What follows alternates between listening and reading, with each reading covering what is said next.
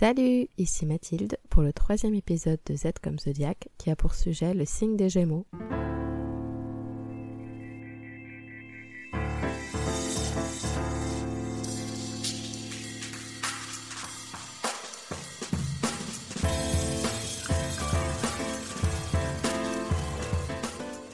Attention, ce n'est pas parce que ton soleil natal est situé en Gémeaux que tu te retrouveras automatiquement dans le portrait qui suit. En effet, tu es un sujet astrologique bien plus complexe que la place que le soleil occupait dans la roue du zodiaque au moment de ta naissance. Garde patience pour découvrir les autres signes et bonne écoute.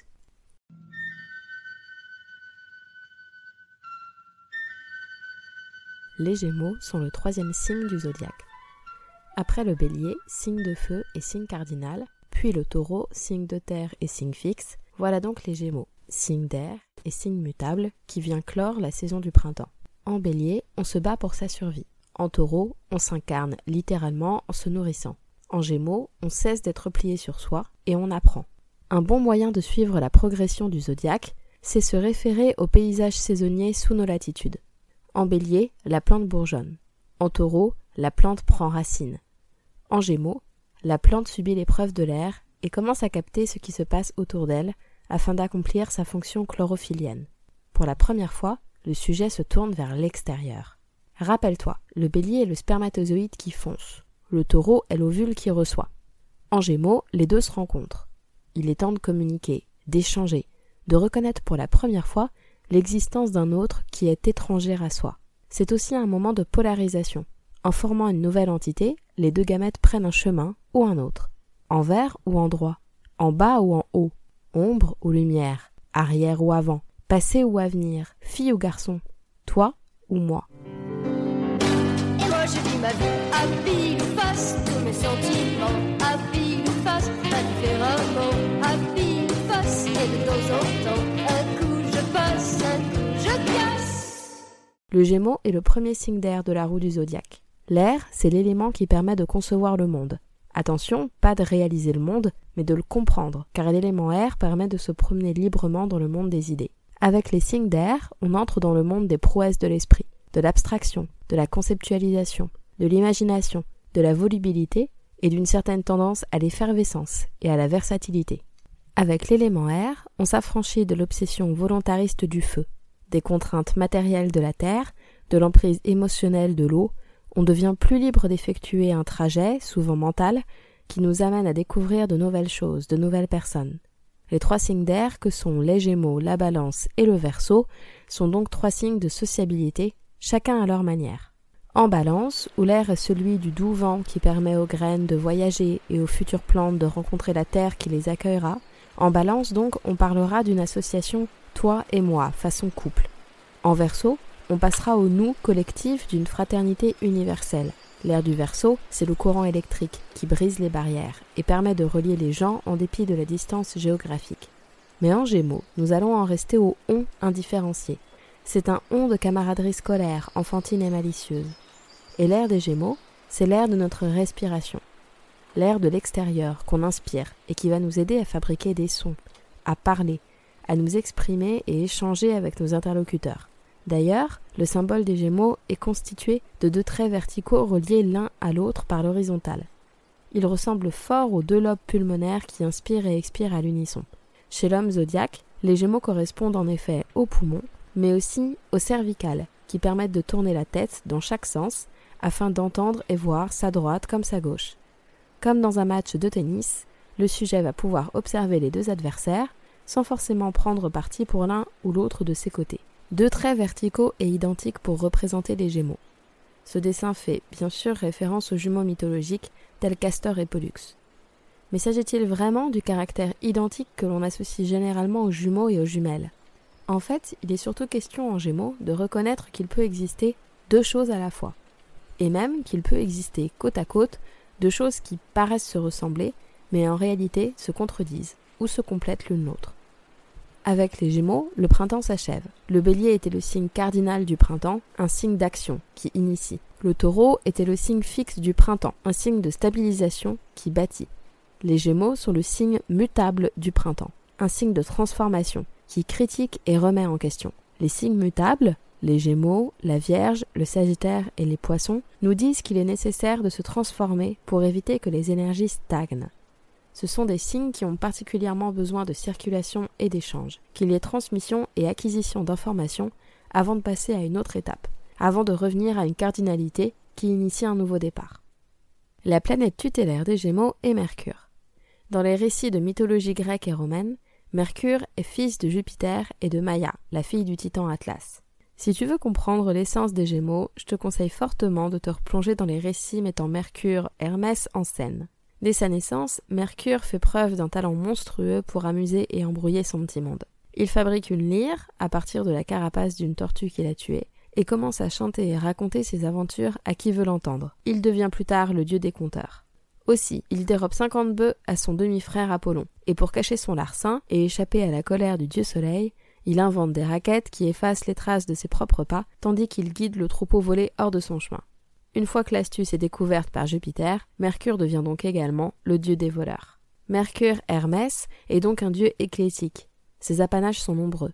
Il est dieu des voyageurs, des vagabonds, des conteurs, des orateurs, des menteurs, des voleurs et des mystificateurs. Car quand on parle, parle, parle, au point de perdre son interlocuteur, ou de l'amener là où on le souhaite, ça dépend de comment on voit les choses, quand on sait manier le verbe, il n'y a qu'un pas entre vendre quelque chose au bon prix et arnaquer son client, par exemple. La frontière devient mince entre voler un objet et considérer que finalement c'était presque offert, or ça ne peut pas être du vol si c'était un cadeau.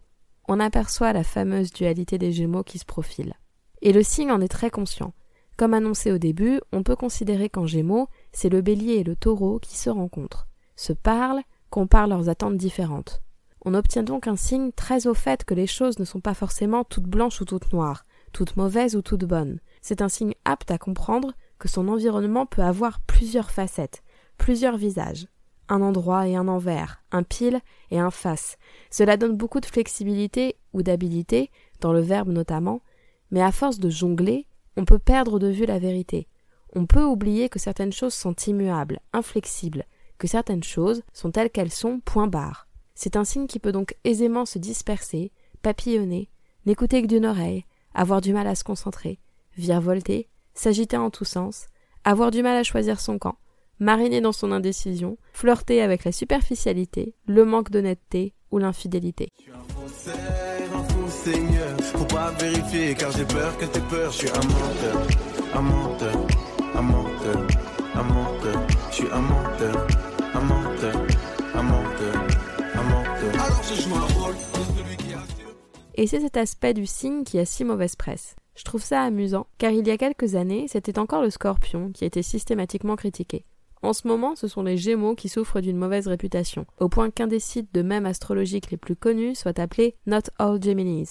Ce qui est frappant, c'est que nous sommes collectivement particulièrement dispersés en ce moment, avec notre usage accru des réseaux sociaux, la multiplication des sources d'informations, la diversité des points de vue auxquels on a accès. On s'adapte, on rit beaucoup, on crée sur Internet cette grande camaraderie indifférenciée, basée sur le jeu et le rire, plus que sur la construction d'une véritable intimité. Ce type de camaraderie espiègle, un brin narquoise, est propre au signe des Gémeaux qui adorent jouer. Sur Internet, les plus jeunes générations touchent à tout. On est polyvalent, on fait des montages et des gifs juste pour rire, on se raconte des histoires qu'on ne termine pas, on crée des pages Internet qui ne perdurent pas, juste pour une bonne blague, ou un trait d'esprit qui n'aura d'impact qu'à l'instant T. On s'amuse à créer des podcasts sans avoir jamais pris le moindre cours de montage audio. Eh bien, tous ces comportements sont très Gémeaux. Et ce serait dommage de ne voir dans ce signe que son aspect potentiellement enclin à duper, à mentir par goût du jeu, et pas par perversité ou par cruauté. Ce n'est pas dans la nature de ce signe très léger, très gai et rieur. On ne le répétera jamais assez, il n'y a pas de bon ou de mauvais signe, et les qualités des Gémeaux sont nombreuses. C'est un signe qui peut être très agréable grâce à ses joutes verbales dont il est friand, grâce à sa grande curiosité, à son humour et à ses pitreries, à son attrait pour les plaisanteries et les histoires, à sa capacité à se montrer très créatif afin de tromper l'ennui. C'est un signe qui percute vite, doté d'intelligence, mais aussi de capacité à vite prendre conscience de ce qui se passe autour de lui. Et comme il suit la lenteur un peu pesante du Taureau, il apparaît d'autant plus comme un signe de rapidité de l'esprit. Le profil mercurien, c'est le conteur éternellement jeune et curieux, et le signe des Gémeaux promet un bain de jouvence sans cesse renouvelé, même si son babillage incessant et son ébullition permanente peuvent parfois taper un petit peu sur les nerfs. Are we there, Are we there yet? yet? Hey, that's, hey, not, that's not funny. Hey, that's really immature. That's really immature. See, this is why See, nobody is why likes, no likes ogres. All right, you're All lost. Right, you're lost. I'm gonna just stop talking. Finally. Qui pour représenter les Gémeaux? Les figures de jumeaux, bien sûr, qui jouent ensemble, se renvoient la balle, jouent sur les mots et se soutiennent dans un esprit de franche camaraderie. Tweedledee et Tweedledum dans Alice au pays des merveilles, Fred et George Weasley, Tic et Tac, et cetera. Je dirais même plus. Bon, à ce stade de l'épisode, j'ai une confession à faire. J'ai toujours eu un petit faible pour les personnalités mercuriennes. Et je ne compte plus les Gémeaux et ascendants Gémeaux qui ont eu un impact considérable dans mon existence. Certainement parce qu'ils apportent une incomparable légèreté à la saturnienne que je suis. Légèreté que j'accueille sans illusion, car je sais qu'ils partent vite dans tous les sens, que leur tendance à papillonner et à manquer d'attention peut être un peu fatigante, et qu'il nous faut travailler pour construire une véritable connexion émotionnelle durable. Mais quel plaisir que de me laisser abreuver d'histoire jusqu'à plus soif, et qu'on me fasse rire aux larmes à chaque coin de phrase. Depuis que je suis enfant, le tableau est irrésistible. Une figure malicieuse s'envole jusqu'à ma fenêtre, et m'entraîne vers la deuxième étoile à droite, puis tout droit jusqu'au matin. C'est là-bas, Wendy. La deuxième étoile à droite et tout droit jusqu'au matin. Rêve ta vie en couleur, c'est le secret du bonheur. Rêve que tu as des ailes, hirondelles ou tourterelles. L'autre héros mercurien de mon enfance, c'est bien sûr Aladdin, roi des voleurs, tchatcheur invétéré, qui fait de ses courses-poursuites un terrain de jeu. S'il ment sur son rang et sa fortune, il ment en revanche à peine sur sa personnalité, et passe de l'un à l'autre sans réfléchir, quitte à se prendre les pieds dans le tapis. En parlant de tapis, note que Peter Pan comme Aladdin savent voler, ce qui est la moindre des choses quand on est si marqué par l'élément air. Peter Pan s'envole grâce à la poussière de fée, un élément très cancer, Pan étant un héros mercurien engagé dans une histoire marquée par la dialectique cancer-capricorne, c'est-à-dire l'enfance et l'imagination, contre l'usure du temps qui passe. Quant à Aladdin, qui est pour moi tant Gémeaux que Verseau, il dynamite les codes au nom de l'amitié universelle, se liant avec les personnes d'un autre rang, Jasmine et son père, qu'avec les animaux, comme son singe Abou, et même les êtres surnaturels, comme le génie et le tapis volant. Avec le tapis, qui est mi-créature, mi-objet, et s'élance dans les airs telle une fusée, on remarque cette dynamique Verseau propre au personnage d'Aladin. On y va. Je vole comme un aigle royal, je vole au-dessus des lois, je vole quand je fais c'est bien normal. C'est pas moral. Je vole à la barbe des gardes, ça barbe quand je chaparde, la loi veut me faire payer tout ça. Le héros mercurien type, c'est aussi la jeune personne qui se masque et décide de mener une double existence. Et eh, eh. Zorro est arrivé sans se presser. Zorro est à la fois martien, car impulsif et prêt à croiser le fer, et mercurien. Quand il est Don Diego de la Vega, c'est un jeune étudiant charmant, figure mercurienne, car les Gémeaux sont capables d'apprendre. Son alter ego se déguise, une autre occupation très mercurienne. Et voilà notre héros qui se retrouve contraint de mentir et duper son entourage à tout va pour maintenir son identité secrète. On trouve là le dernier hobby mercurien, raconter des histoires au risque qu'elles deviennent de véritables bobards.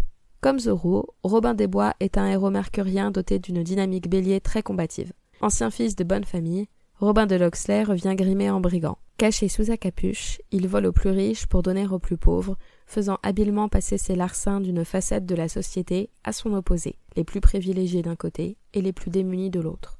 L'image populaire de Robin des Bois, c'est le personnage incarné par l'acteur Errol Flynn, soit un Gémeaux ascendant Bélier. Sinon, c'est le renard de Disney. Le renard, roué, beau parleur, c'est aussi une figure typique des Gémeaux, que ce soit celui de La Fontaine qui charme le corbeau afin de lui dérober son fromage, ou celui du dessin animé Zootopie qui n'a pas sa langue dans sa poche et mène ses petites escroqueries en toute détente. On prête généralement à cet animal des attributs tout mercuriens. S'il vous parle, une main sur le cœur, c'est que l'autre est dans votre poche, dans une église tout en ferveur, c'est sûr qu'il va voler les cloches, c'est sûr qu'il va voler les cloches. Ce n'est pas un hasard si moult héros et héroïnes de notre enfance ont une dominante mercurienne. Tintin et Fantômette resteront d'éternels adolescents dans notre imaginaire collectif. et il serait impossible pour moi de ne pas mentionner comme autre personnage mercurien celui de la petite fadette de George Sand. On en reparlera sûrement dans l'épisode de la Vierge, mais dans la première partie du roman, que je vous conjure de lire si ce n'est pas déjà fait, la fadette est toute mercurienne. Figure gracile de sauterelle, elle se déplace dans les marais du Berry avec la grâce d'un farfadet en se moquant de tout et de tout le monde. Elle est à la fois la disciple de sa sorcière de grand-mère, grande sœur attentionnée, gardienne des traditions de sa campagne et simple enfant se jouant des conventions sociales. Elle sait marchander et négocier, n'a ni les yeux ni la langue dans sa poche et est dotée d'un talent d'observatrice qui, du moins dans la première partie du roman, ne s'encombre d'aucun jugement moral. De Quimper à l'agnon, de garçon en garçon, voler, voler son cœur, voilà je peux voler, peux voler. C'était un peu follet qui courait les villages. Fun fact, dans les récits de mythologie traditionnelle, Mercure Hermès est décrit à sa première barbe dans Le charme de cet âge. Le profil type est donc androgyne. Il évoque l'adolescent et l'étudiant. Le corps est souple, délié, mobile, fin, léger, peu enclin à s'alourdir avec de la masse, de la graisse ou du muscle. Le visage évoque celui d'un enfant espiègle. Nez retroussé, pommettes saillantes, yeux malicieux, menton pointu, fossettes qui peuvent facilement transformer un sourire en rictus de Joker. Chez les femmes, ce sont les présences et les talents fulgurants à la Françoise Sagan, à la Renée Vivien. Plus contemporaines et plus mainstream, ce sont aussi les visages mutins de Courtney Cox, Kylie Minogue ou Nicole Kidman. Chez les hommes, on pense à Neil Patrick Harris, l'homme aux mille facettes et aux mille déguisements, ou à David Tennant. En Doctor Who, qui voyage dans le temps et l'espace avec une aisance déconcertante, on est pile dans le thème. Aidan Turner, qui incarne Paul Dark dans la série du même nom, s'est aussi vu attribuer un rôle très mercurien. Difficile pour notre héros de rester en place. C'est hyperactif, incapable de se décider, au risque de passer à côté du grand amour de sa vie, ne peut s'empêcher de toucher à tout et de mentir quand ça l'arrange. Les professions Gémeaux ont attrait à la communication. On retrouve tous les chargés de com, les attachés de presse, les agents d'écrivains. Au transport, avec les coursiers et les postiers. À l'édition, à la publication et à l'écriture. À la tchatch, avec des humoristes comme Jamel Debbouze, à l'animation, au dessin et aux bandes dessinées, au langage et à tout ce qui a attrait aux mots en général. J'espère que ce bref portrait t'aura permis de mieux comprendre le signe des Gémeaux. N'hésite pas à me faire part de tes questions et de tes commentaires, c'est comme ça qu'on avance. Tu peux aussi donner une bonne note à Z comme Zodiac sur ton application de podcast et surtout, n'hésite pas à en parler autour de toi. Ça l'aidera à se faire connaître en plus de me faire super plaisir. Rejoins-nous sur la page Instagram et le compte Twitter de Z comme Zodiac et je te dis à bientôt pour le prochain épisode qui traitera du signe du cancer.